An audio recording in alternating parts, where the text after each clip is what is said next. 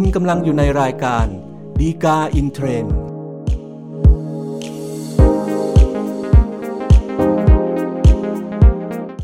สวัสดีครับ ท่านผู้ชมท่านผู้ฟังทุกท่านนะครับ พบกันอีกครั้งกับรายการฎีกาอินเทรนด์รายการที่นำสาระดีๆ ที่น่าสนใจจากคำพิพากษาศาลฎีกา จัดทำโดยกองสารนิเทศและประชาสัมพันธ์สำนักงานศาลยุติธรรมนะครับ อย่าลืมเช่นเคยนะครับ ถ้าเกิดท่านต้องการติดตามสาระจากเราอย่างทันท่วงทีนะครับ กดไลค์ Follow ติดตามด้วย Subscribe นะครับแล้วแต่ว่าท่านรับชมรับฟังเนี่ยทางช่องทางไหนนะครับสำหรับประเด็นและก็เรื่องราวที่น่าสนใจที่เรานำมาพูดคุยกันในตอนนี้นะครับก็เป็นเรื่องของข้อตกลงในชั้นบังคับคดีนะครับ ซึ่งปกติแล้วเนี่ยเวลาที่เกิดคดีความขึ้นมาโดยเฉพาะคดีแพ่งนะครับ เรื่องของการที่คู่ความจะมาพูดคุยเจรจาตกลงกันเนี่ย มันเป็นเรื่องปกตินะครับที่จะเกิดขึ้นได้อยู่เสมออยู่แล้วนะครับเพราะว่าเกิดข้อพิพาทขึ้นมาเขาก็อาจจะอยากที่จะระงับยุติข้อพิพาทที่เกิดขึ้น เพียงแต่ว่าถ้าเกิดบางครั้งเนี่ยไอ้ข้อตรงที่ว่าเนี่ยนะครับมันไปเกิดขึ้นหลังจากที่ศาลมีคำพิพากษา ซึ่งอาจจะเรียกได้ว่าเข้าสู่ชั้นของการบังคับคดีแล้วเนี่ยนะครับมันก็อาจจะมีข้อสังเกตเรื่องของผลที่จะตามมากับข้อตกลงอันนี้นะครับ ซึ่งประเด็นที่เราจะนำมาพูดคุยกันเป็นพิเศษในเรื่องตอนนี้นะครับ ก็เป็นเรื่องที่ว่า ถ้าเกิดว่าโจทย์เนี่ยชนะคดีในศาลชั้นต้นไปแล้วนะครับ แล้วก็เกิดไปตกลงกับจำเลย จนมีการถอนอุทธรณ์ไปนะครับ แล้วต่อมาเนี่ยโจทย์จะมาขอออกหมายบังคับคดีกับจำเลย ให้เป็นไปตามคำพิพากษาศาลชั้นต้นเนี่ยจะทำได้หรือไม่เพียงใดนะครับ ก็จะเป็นประเด็นที่เรานำมาศึกษากันเป็นพิเศษในตอนนี้นะครับสำหรับเรื่องราวที่เกิดขึ้นนะครับ ก็สมมติว่ามีชื่อนายคิมแล้วกันนะครับนายคิมก็ไปร่วมหุ้นนะครับ กับอีกบุคคลหนึ่งนะครับที่จะจัดตั้งเป็นบริษัทขึ้นมาชื่อบริษัทกอไก่แล้วกันนะครับ โดยธุรกิจของบริษัทกอไก่ ก็เป็นเรื่องของการที่ไปเอาสินค้ามาจากประเทศเกาหลีที่เป็นประเทศบ้านเกิดของนายคิมเนี่ยนะครับมาจัดจำหน่ายในประเทศไทยนะครับ ซึ่งพอทำธุรกิจจัดตั้งบริษัทอย่างนั้นแล้วเนี่ยบริษัทกอก็มีการทำธุรกิจขายสินค้ากับบริษัทขอนะครับ เพื่อเอาไปขายต่อนะครับก็ทำธุรกิจ ด้วยกันมา แต่ว่าตอนหลังเนี่ยก็เกิดปัญหาขึ้นมานะครับ มีเรื่องของการไม่ชำระหนี้มีข้อโต้แย้งมีข้อพิพาทเกิดขึ้นมานะครับจนสุดท้ายตอนหลังเนี่ยนะครับบริษัทกอก็เลยมาเป็นโจทย์ ฟ้องบริษัทขอเป็นคดีที่ศาลนะครับ เรียกร้องให้ชำระหนี้ค่าเสียหายที่ค้างต่างๆนะครับจนสุดท้ายเนี่ยศาลชั้นต้นก็มีคำพิพากษาให้บริษัทกอเนี่ยชนะคดีนะครับ แต่คราวนี้ หลังจากที่ศาลชั้นต้นมีคำพิพากษาไปแล้วนะครับทั้งสองฝ่ายก็คือทั้งบริษัทกอแล้วก็บริษัทขอเนี่ยก็ต่างก็ยื่นอุทธรณ์ต่อศาลอุทธรณ์ด้วยกันทั้งคู่นะครับแต่ว่าระหว่างที่คดีเนี่ยอยู่ระหว่างการพิจารณาของศาลอุทธรณ์นะครับ ทั้งในคิมกับบริษัทขอเนี่ยก็เกิดมีการพูดคุยกันขึ้นมา สุดท้ายเนี่ยก็มีการทำสัญญาขึ้นมาฉบับหนึ่งนะครับ เรียกชื่อว่าเป็นสัญญาธุรกิจนะครับ โดย คนที่ลงชื่อในสัญญาฉบับนี้นะครับก็คือในคิมคนหนึ่งกับกรรมการของบริษัทขอนะครับ โดยเนื้อหาสาระของสัญญาธุรกิจที่ว่านะครับก็เป็นเรื่องที่ว่า มีการตกลงที่จะไปจัดตั้งบริษัทเพื่อทำธุรกิจ เอาสินค้าเนี่ยไปขายที่ประเทศเมียนมานะครับ โดยที่บริษัทใหม่แล้วก็ธุรกิจใหม่ที่จะตั้งขึ้นมาเนี่ยทางฝั่งบริษัทขอเนี่ยจะเป็นคนที่รับผิดชอบในเรื่องของการออกเงินลงทุนเนี่ยทั้งหมดนะครับ เพียงแต่ว่าทางฝั่ง ของนายคิมแล้วก็บริษัทกรเนี่ยก็จะเข้ามาช่วยในเรื่องของการหาสินค้าการจัดการต่างๆนะครับ พอในสัญญาธุรกิจที่ว่านะครับนอกเหนือจากการตั้งบริษัทใหม่แล้วก็ธุรกิจใหม่แล้วนะครับ ก็มีข้อตกลงด้วยนะครับว่าทั้งทั้งสองฝ่ายแล้วก็ทุกฝ่ายที่เกี่ยวข้องเนี่ยตกลงที่จะถอนฟ้องบรรดาคดีความต่างๆ ที่มีอยู่ต่อกันนะครับออกไปจากศาลให้มันหมดนะครับ หลังจากมีการทำสัญญาฉบับนี้ ก็ปรากฏว่าหลังจากนั้นไม่นานทั้งสองฝ่ายก็คือบริษัทกอกับบริษัทขอนะครับ ต่างก็ยื่นคำร้องขอถอนอุทธรณ์นะครับ ในคดีที่มีการฟ้องร้องกันอยู่เนี่ยออกจากศาลศาลก็มีคำสั่งอนุญาตนะครับ แต่พอหลังจากนั้นเนี่ยก็ปรากฏว่าทางฝั่งบริษัทกอเนี่ยก็เกิดมาขอหมายตั้งเจ้าพนักงานมาครับคดีอ้างว่ามีคำพิพากษาศาลชั้นต้นที่ค้างอยู่นะครับ แล้วก็บริษัทขอเนี่ยไม่ชำระหนี้ตามคำพิพากษาของศาลชั้นต้นนะครับ เนื่องจากว่ามันมีการอุทธรณ์ถูกไหมพอมีการถอนอุทธรณ์แล้วเนี่ยมันก็เหลือคำพิพากษาศาลต้นที่ยังคงอยู่นะครับ อันนี้เป็นสาเหตุที่มันมีการขอหมายตั้งเจ้าพนักงานมาครับคดีที่ว่า ทางบริษัทขอก็โต้แย้งอะครับว่าอันนี้การตั้งเจ้าพนักงานบังคับคดี เพื่อมายึดทรัพย์บังคับคดีเนี่ยทำการโดยไม่ชอบนะครับ มีข้อบกพร่องตามกฎหมายนะครับ ก็เป็นที่มาของคดีความเรื่องนี้นะครับ ซึ่งในเรื่องของการที่ ดำเนินกระบวนพิจารณาชั้นบังคับคดีนะครับโดยเฉพาะการออกหมายบังคับคดีตรงนี้นะครับมันก็เป็นเรื่องของประมวลกฎหมายวิธีพิจารณาความแพ่งมาตรา 295 นะครับที่กำหนดไว้ในเรื่องของการเพิกถอนหมายบังคับคดีนะครับว่าจะเพิกถอนได้เนี่ยก็ต้องปรากฏเหตุที่กฎหมายกำหนด อย่างเช่น มีข้อบกพร่องผิดพลาด หรือว่าฝ่าฝืนต่อกฎหมายนะครับก็จะเป็นเหตุที่ศาลสามารถที่จะเพิกถอนหมายบังคับคดีได้ เพราะฉะนั้นประเด็นเรื่องนี้คงเป็น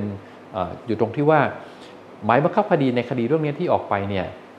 จะเข้าข่ายหรือหลักเกณฑ์ที่กฎหมายกำหนดไว้ ซึ่งเป็นเหตุให้ศาลเพิกถอนหมายบังคับคดีหรือไม่นะครับเพราะฉะนั้นประเด็นแรกนะครับที่เราคงมาดูจากพฤติการเรื่องราวที่เกิดขึ้นก่อนนะครับว่าถ้าจากข้อเท็จจริงที่เราคุยเมื่อสักครู่เนี่ยนะครับคนที่ไปลงชื่อในสัญญาธุรกิจอันนั้นเนี่ยที่ทำหลังจากศาลชั้นต้นพิพากษาแล้วก็คดีอยู่ระหว่างอุทธรณ์นะครับ ฝั่งหนึ่งก็คือในคิมถูกไหมฮะอีกฝั่งหนึ่งคือบริษัทขอ ซึ่งจริงๆแล้วถ้าถ้าจะว่าไปจริง ๆ แล้วเนี่ยตัวในคิมเนี่ยก็ไม่ใช่คู่ความในคดีโดยตรงถูกไหมฮะแต่ก็ปรากฏจากพฤติการในข้อเท็จริงที่ศาลก็รับฟังนะครับเป็นข้อเท็จริงว่า แม้ว่าสัญญาจะลงชื่อในคิมเป็นกู้สัญญาก็จริง แต่พฤติการของการทำธุรกิจของบริษัทกอเนี่ยตั้งแต่ต้นเนี่ยนายคิมเป็นคนออกหน้าติดต่อตลอดนะครับเพราะว่าต้องติดต่อซื้อสินค้าจากประเทศเกาหลี ซึ่งนายคิมเป็นคนที่มีเชื้อชาติสัญชาติอยู่ประเทศนั้นนะครับ แล้วก็พูดภาษาได้เพราะฉะนั้นในการทำกิจการต่างๆเนี่ยนายคิมก็เป็นคนที่ออกหน้าทำการแทนบริษัทกอตลอดนะครับ ซึ่งก็รวมถึงสัญญาธุรกิจฉบับนี้ด้วยนะครับที่ทำกับบริษัทขอ ก็เลยฟังเป็นข้อที่จริงสรุปได้ว่าสัญญาธุรกิจอันเนี้ยการกระทำของนายคิมมีฐานะเป็นตัวแทนของบริษัทกอนะครับเพราะฉะนั้นพอบริษัทกอเป็นตัวการแล้วเนี่ยก็ย่อมผูกพัน ตามผลของสัญญาที่ตัวแทนไปทำด้วยนะครับ ซึ่งอันนี้ก็เป็นเรื่องของหลักการตามกฎหมายว่าด้วยตัวการตัวแทนตามปกตินะครับ คราวนี้พอสัญญามันผูกพันบริษัทกอแล้วเนี่ยปัญหาต่อไปก็คือว่าไอ้ตัวสัญญาเนี่ยมันมีนัยยะหรือความหมายเนี่ยมากน้อยแค่ไหนนะครับ ซึ่งตรงเนี้ยศาลฎีกาก็มองว่าจากข้อผูกมัดในสัญญาที่มีการจะตัดตั้งบริษัทใหม่ เพื่อทำธุรกิจในเมียนมาแล้วบริษัทขอเนี่ย เป็นคนที่ออกเงินทุนในการทำธุรกิจใหม่ทั้งหมดเลย โดยบริษัทกรเนี่ยลงแต่แรงเป็นหลักนะครับ ตรงนี้เจตนาของคู่สัญญาเหมือนกับว่าเป็นการแปลงหนี้ใหม่นะครับโดยการแปลงหนี้ตามคำพิพากษาศาลชั้นต้น ในคดีเรื่องนี้นะครับที่ตามคำพิพากษาศาลชั้นต้นเนี่ยถือว่าบริษัทขอค้างชำระหนี้อยู่ ก็เป็นการแปลงหนี้ที่ค้างอยู่ตามคำพิพากษาเนี่ยไปเป็นทุนในบริษัทที่จะตั้งขึ้นใหม่ที่จะทำธุรกิจในเมียนมานะครับเพราะฉะนั้นพอแปลงหนี้ไปแล้ว ปกตินี้เดิมก็ย่อมระงับไปถูกไหมฮะอันนี้คือผลของตัวสัญญาธุรกิจที่ว่านะครับแล้วนี้ผลต่อไปก็คือว่าในตัวสัญญาก็กำหนดไว้ว่าให้ทั้งสองฝ่ายเนี่ยต้องไปถอนฟ้องบรรดาคดีต่างๆ ที่มีคดีความฟ้องร้องต่อกันอยู่นะครับ เพียงแต่ว่าในคดีเรื่องนี้กระบวนพิจารณามันพ้น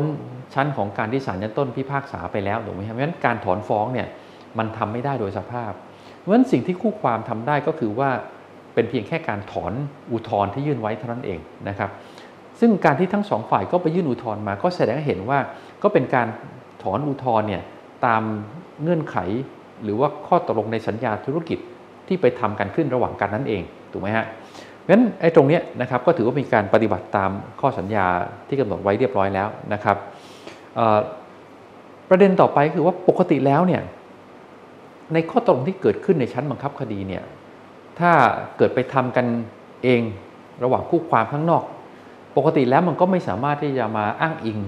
ในชั้นศาลในสำนวนความได้ถูกไหมครับเพราะถือว่าเป็นข้อตกลงนอกศาลแต่เรื่องนี้ศาลฎีกามองว่าในคำร้องที่ขอถอนอุทธรณ์อันนั้นเองนะครับได้มีการบรรยายได้มีการกล่าวถึงที่มาของการขอถอนอุทธรณ์ไว้ค่อนข้างชัดเจนนะครับว่าเกิดจากการที่ทั้งสองฝ่ายเนี่ยไปทำสัญญาธุรกิจที่ว่าเพื่อจะไป ทำธุรกิจใหม่ที่เมียนมาแล้วส่วนหนึ่งของข้อตกลงก็คือว่าการถอนอุทธรณ์อย่างที่ว่าเพราะฉะนั้นก็ถือว่าไอ้ข้อตกลงในชั้นบังคับคดีอันนี้นะครับมีการนำเข้าสู่สำนวน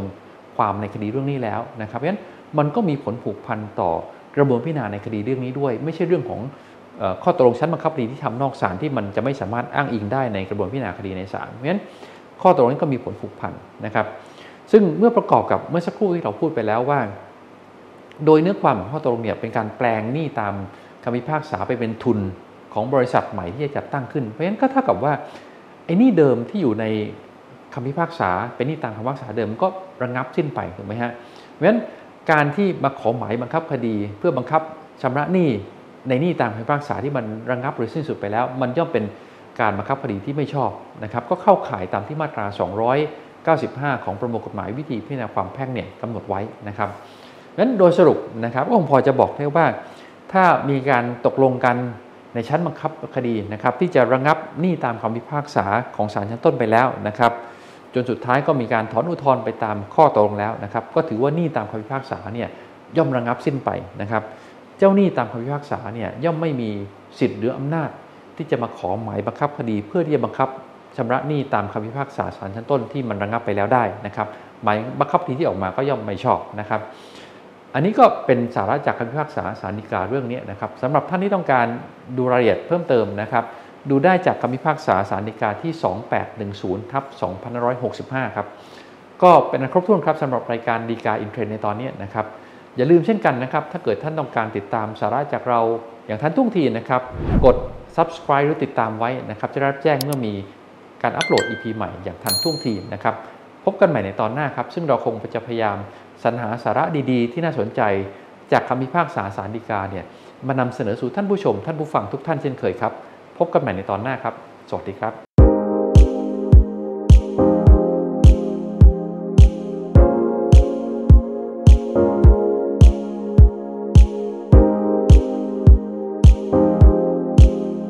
คุณกำลังอยู่ในรายการดีกาอินเทรนด์